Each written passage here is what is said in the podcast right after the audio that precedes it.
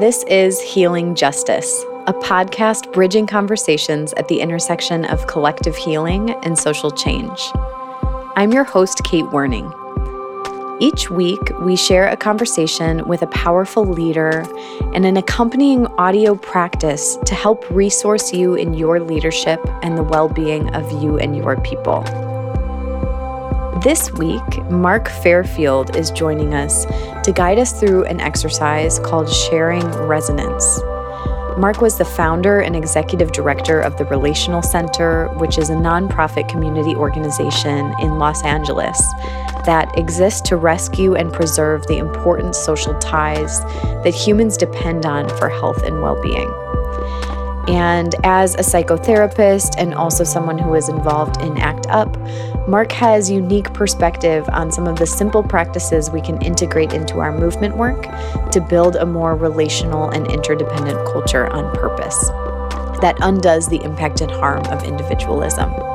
To hear him talk more about that, you can listen to the episode before this one.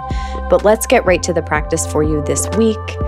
This is one that you will be learning by listening, so you won't actually be able to do it as you listen but is a really rich practice that has really impacted the movement spaces that I'm part of, as well as even the way that I relate in my marriage. I've been practicing this sharing resonance for years, and I often forget to do it, but when I do it, it really, really works to develop a sense of connection and, and restore that between me and the people that I work with and do life with.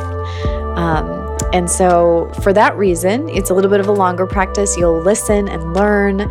There's a link you can click to in the show notes to actually follow along on a handout. Um, that can be a kind of a handy visual reference for if you take this forward and practice it yourself. And because it's mostly listening, you can actually do this one on the go. You don't have to stop and sit down and only do this right now. You can be taking a walk um, or doing whatever it is you need to do. So, I hope that. Uh, Sharing resonance is a practice that you benefit from, and I'm proud to turn it over to Mark to teach us.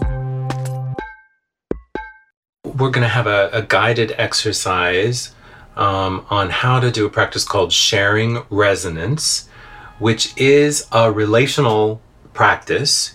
And uh, because of that, uh, Kate and I are going to model it together uh, as we relate. I get to be part of a practice. So fun. Love that. Um, bear in mind that this is a practice that is bundled with another practice, which is called Stories of Connection, which is a particular kind of storytelling uh, with specific elements to focus on. Um, and and the resonance sharing practice is is is really always intended to be coupled with that. Mm.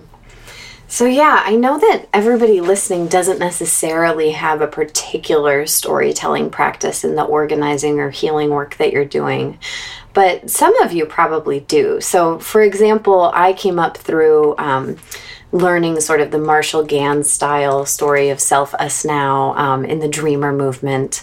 Um, which is really embedded in that organizing work, and certainly in a lot of public social justice work sharing our stories and our pain and highlighting uh, the disparities of that is is really central to how we move people to take action with us, right?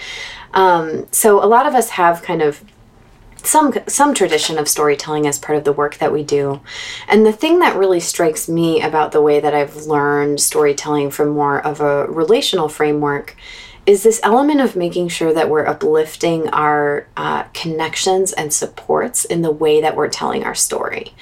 And this was a huge revelation for me when I attended a training that uh, was put on by Mark and Cedar and Lucienne of the Relational Center um, a few years ago of really deconstructing, you know, when we're telling our stories of resilience and survival and communicating our, our suffering and asking people to take action with us making sure that we're not then um, glamorizing like a hero mythology mm. about ourselves when we share our challenges and our ability to meet those challenges, even if the point that we're making in sharing our story is that we are under supported and that we need people to take action and support us that we're facing oppression and that the external conditions need to change, even when that is the point of the story, still somewhere in the story there is some element of connection and support that has made it possible for us to survive those dramatic conditions. Mm. Um, those unjust conditions. And so, one thing that I hope you'll be able to hear when I share my story, and that I've really thought about centering ever since I learned this from Mark, is um, how when we're telling our stories, are we uplifting uh, uplifting a sense of connection interdependence and naming the supports that we've received that are the reason why we're still here today that's great that's great and of course the practice of sharing resonance is um, a way for us to after we've shared a story like that to find out um, how people are now connecting to us in hearing the story. Mm. It's a lovely gift to be given to to receive explicitly from other people what what's moved them. Mm. Uh, what are the elements of the story that have um, engaged their humanity really directly? Um, and so, uh, this practice that I'm about to describe um, it's pretty simple. Mm-hmm. um, it is the instruction on how to listen when someone is sharing a story and what to do when they've finished. Um, and uh, the purpose of it is um, to to then look for the ways that we are connected to each other. Um, really important point to make here is that um, what we know, what science has already told us, is that um, we are already connected. And that's why stories of separation are so poisonous and insidious because they actually get us to believe that we're not.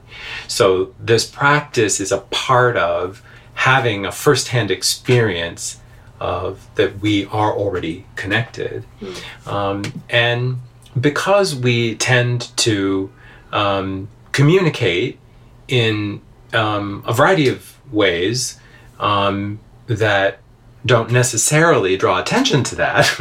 um, we've designed a special kind of listening and responding practice, which, a little like meditation, um, helps us to filter out all of the um, responses and thoughts and behaviors that um, might have value you know in and of themselves but in the interest of looking for and discovering what those connections are um, really serve as more distractions than than supports um, so the this this is a, a practice that um, uh, mostly involves um, deciding not to do stuff that you might have the impulse to do. And uh, as a bonus, the thing you should do if you're doing this practice is very simple. So that's the benefit. Um, the harder part is to, to try to not do uh, certain other things. So the thing we want to do in sharing resonance is as we're listening to people share their stories, which are stories about connection, um, to notice the moments in a person's story uh, when you feel the most engaged.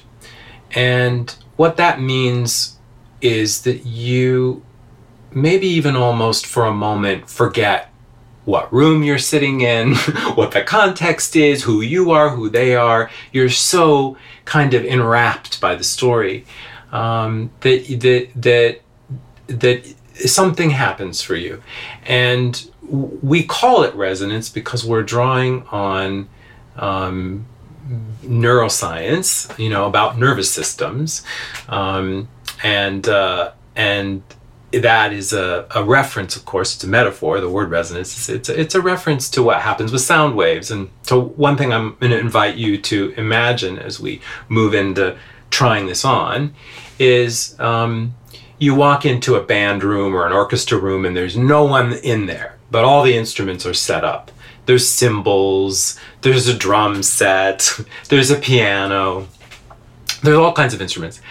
And you're the only one in the room and you pick up the clarinet or the flute or the trumpet, and whether you can play the instrument or not, you make a noise. And what will happen when you do that is that some of those other instruments vibrate.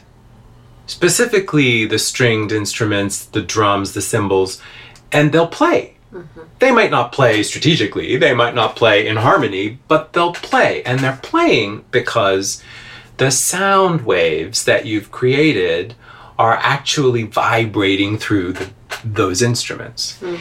Um, and it turns out that the human nervous system is sort of designed similarly. Um, we're, we're wired to vibrate when someone's playing our song. Mm.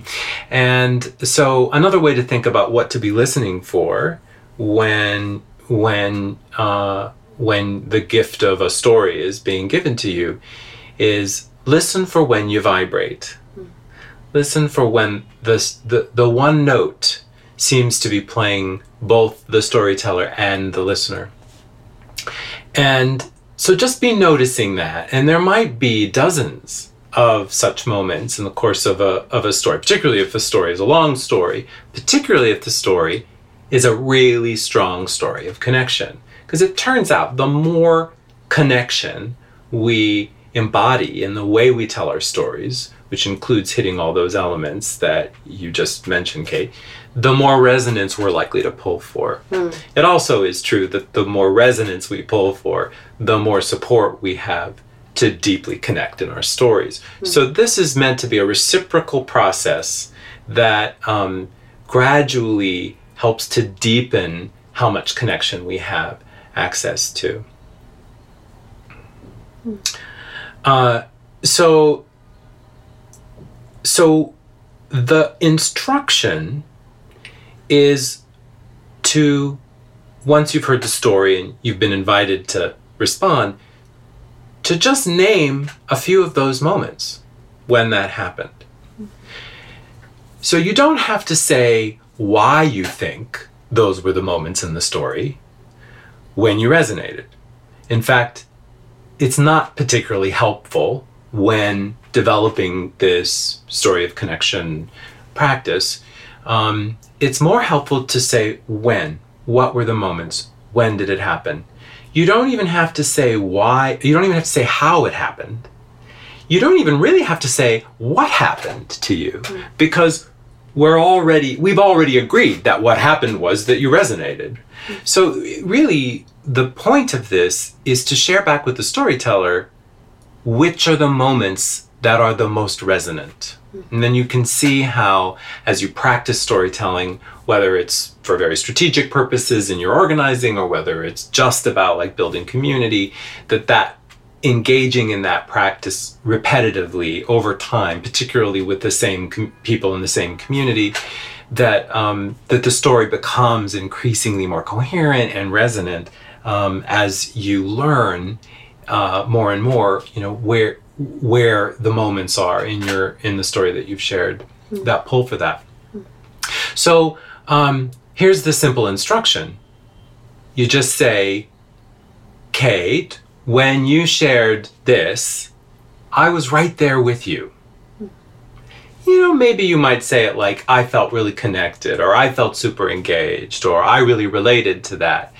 Um, but there's something really powerful about just saying i'm with you I'm with you in that moment. Um, uh, particularly when uh, what we're sharing is about a struggle. To have that that image of someone standing by our side can be very powerful. And and that's often actually how it feels when you feel really pulled in by a story. It's as if you were right there. Right? So I was right there with you when you said, and we'll model this um, in, in just a few minutes. So that you may be thinking, well, that's super easy.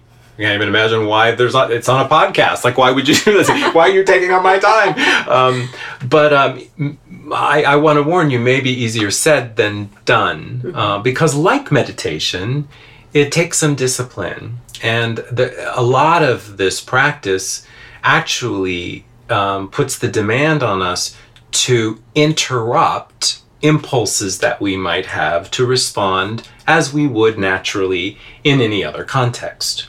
So we've sort of systematically identified what the the usual offenders are of, of of being impulsive in the way that we respond and and so we list them so that it be, it becomes helpful that when it happens you can ID it and uh, you know no harm done if you engage in it but the more important thing is to notice how you're doing it and then maybe even reflect on oh i wonder how often i do that and in what contexts i do that. So here's the list of of of things to avoid doing even interrupt doing them if you find yourself sort of following the impulse to. And the first one is uh, this is not the time to ask follow up questions. Hmm. So, resonating does not involve inquiring or interrogating into more details of the story or asking for clarification about something that you you know heard um, don't ask questions do you want to give us an example of that Sure. So if you listened to the episode before this and heard Mark's story about school, an example of asking a question after Mark's story would just be um, Mark, where were your parents when all of this was happening? Yeah, exactly. And that might actually be an interesting question to me. So I might be seduced by it. but what will happen is if I answer it, or even if I don't answer it, but I kind of think about what the answer to the question is, it takes me away from the process of being in connection with other people who have just walked the journey with me.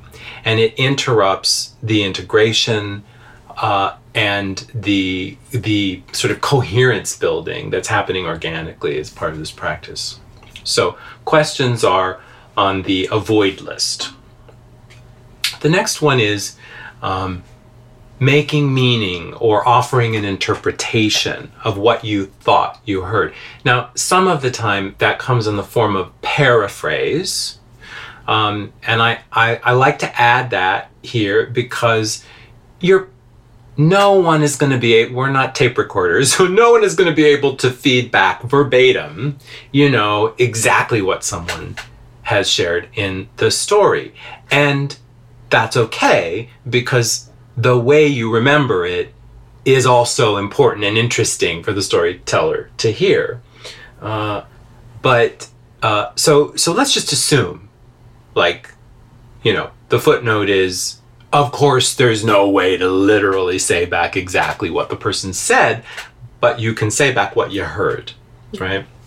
But in sharing back what you heard, it is not an uncommon practice in social discourses for people to take liberties and maybe subtly, maybe pretty blatantly rephrase it in a way that really means something different maybe the thing you think it means, right? So interpreting, including paraphrasing, is off. The idea is just when I heard you say, and then say the words, was right there with you. So, Kate, you got an example of interpretation.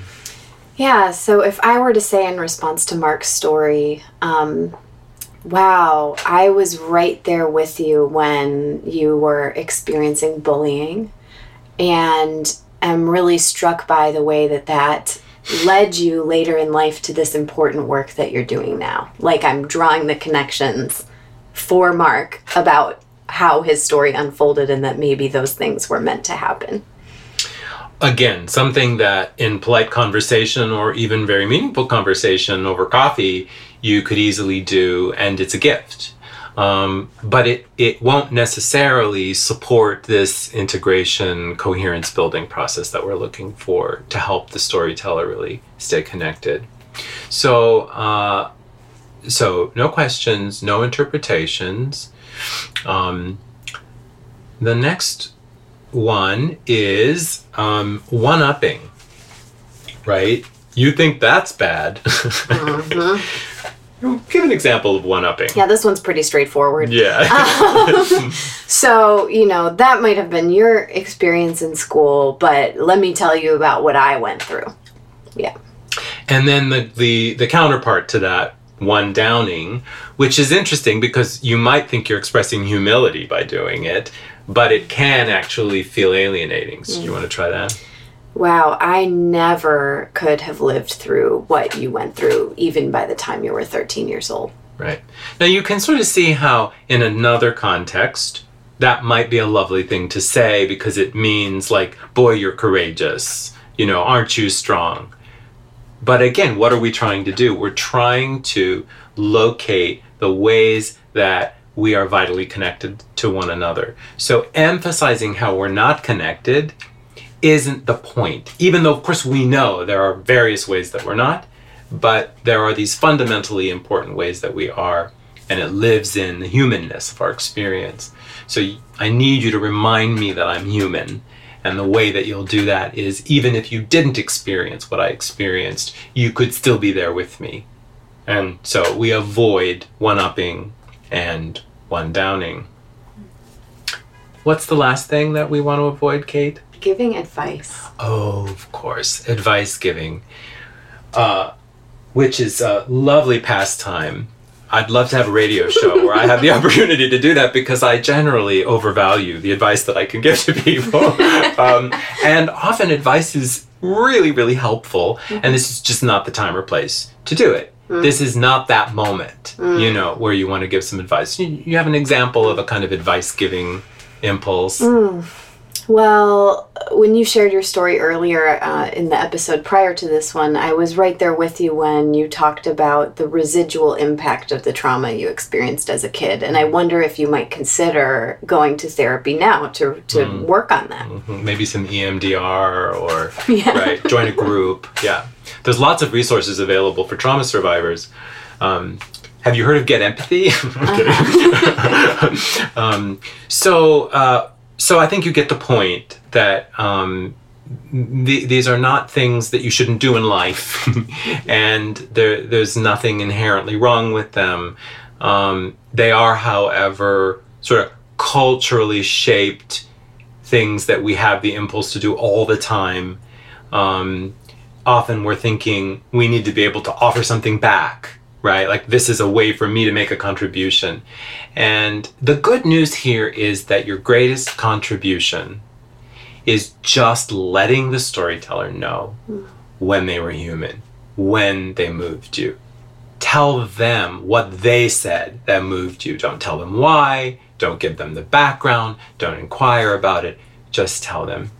Uh, if you get five or six shares back about moments in your story when other people felt that they were right there with you, it is a very rich, very powerful pool of support. If you've never experienced it before, I really encourage you to try this practice because it's it's it's actually staggering because you realize when you get it how infrequently you have access to that. Mm. Um, so the hard part is avoiding doing these things that come quite naturally to us. The easy part is it's very simple. And um, funnily enough, uh, when we teach this practice to super sophisticated folks, they have a really hard time doing it. But when we teach this practice to 12 year olds, they do it right on the first try and they get a lot of mileage out of it. Um, so that's the explanation. Uh, and that's the background for why that works. Um, I wonder if we can uh, model it now. I've invited Kate to uh, be a storyteller with me in this practice so that I can offer my resonance back to her um, as a way of modeling the practice now. Mm. Thank you. Thank you. So, the first thing that I thought to share with you um, is a story about when I was really, really little. So, um, when I was born, I'm the first born of my generation. So, I'm oldest sister, oldest cousin, oldest everything.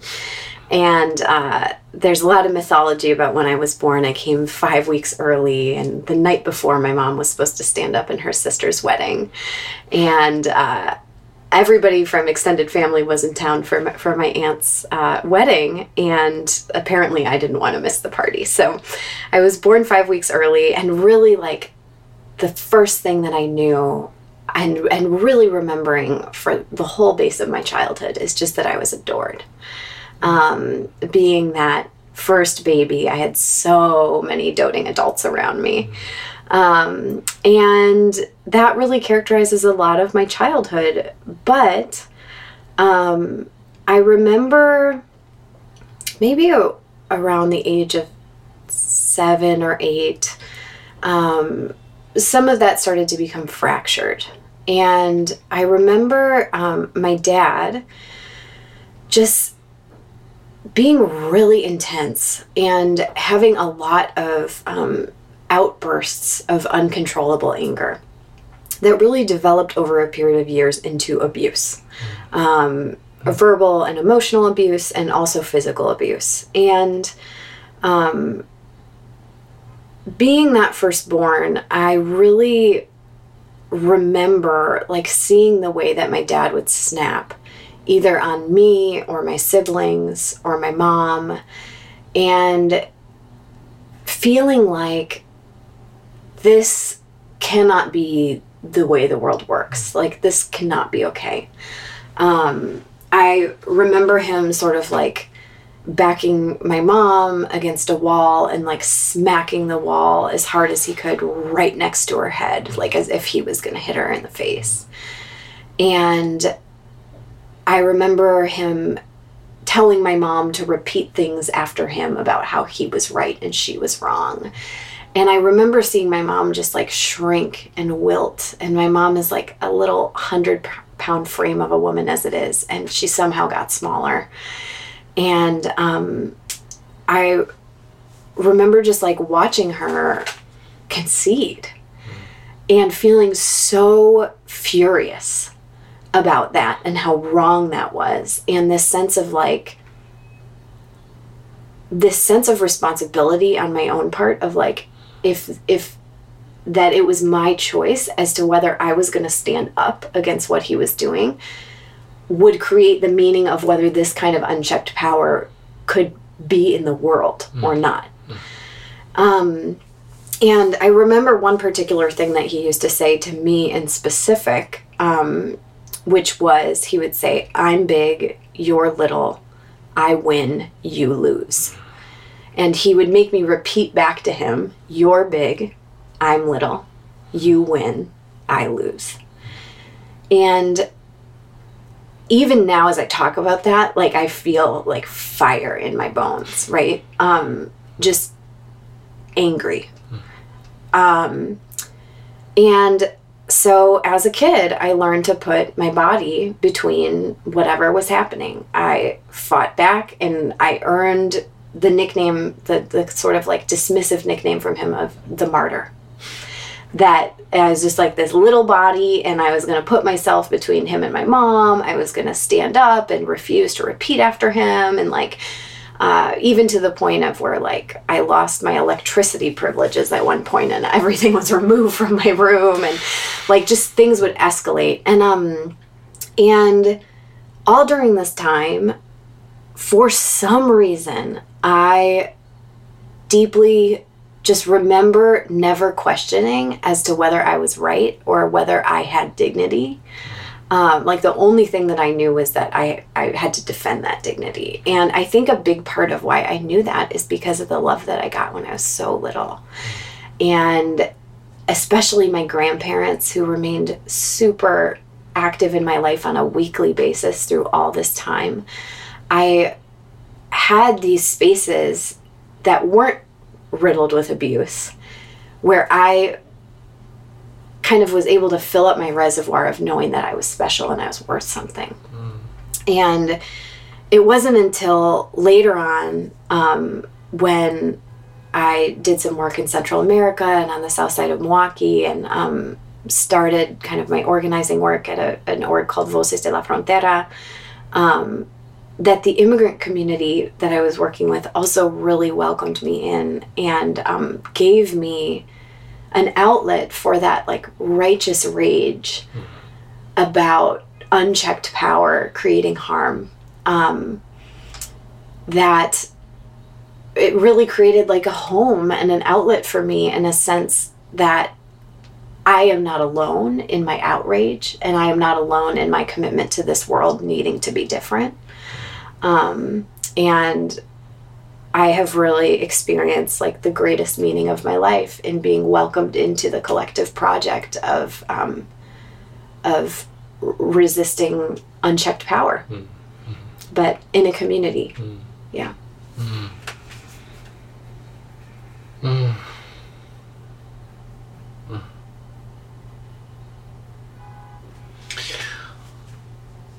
Uh, well, I'm right there with you when you say I was adored when I was born. um, and I had the love of my grandparents um, every week, you know, involvement, contact. Um, I was also right there when uh, when your dad's fist was coming so close to your mother's face, and uh, when he towered over you and made you tell him who was big and who was small, took your electricity privileges away.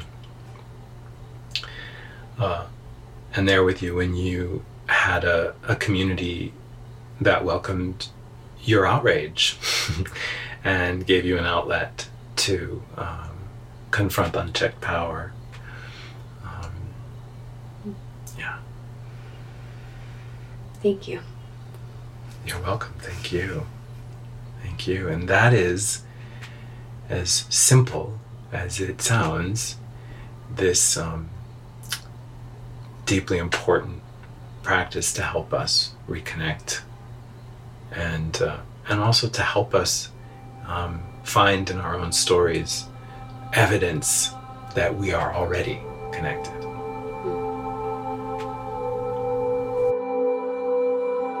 Thank you, Mark, for sharing that practice. And thank you to all of you who are listening for holding my story. Now you are ready to go forth and share this practice. We recommend that you practice story sharing and sharing resonance in a group of three or more people. So that way, the person sharing their story gets several rounds of resonance. Uh, what stands out to different people will be different, right? And so it's really a gift to be able to get resonance from a couple of different people. And feel free to use the handout that is linked in our show notes um, as a reference point to remember some of the things that we talked about that are and aren't uh, in the model of sharing resonance. Yeah. And let us know how it goes. We love hearing from folks that have used the practices um, about how they've tried them on, what's worked, what hasn't, the impact they've had in our lives. Um, let us know. Tag us on social media, send us an email. You can find links to all that good stuff to get in touch with us um, in the show notes. And you can always sign up on our email list at healingjustice.org. And if you want to hear more about this topic, um, you can download the corresponding conversation with Mark Fairfield about relational culture and individualism, the factors for resilience, his work with ACT UP supporting caregivers during the AIDS crisis, and his relationship with failure. Finally, we ask that if you can, that you give an offering in reciprocity for these practices that we're sharing. We run this whole project off of free will offerings and it's totally volunteer run. It means a lot when you give at patreon.com slash healingjustice. And it also means a lot when you share, subscribe, rate, and review an Apple podcast to help us continue. Thank you to Yoshi Fields for content editing and Zach Meyer for mixing and production at the Cole Room. And thank you for your commitment to building movements that liberate all of us. Hear you next week.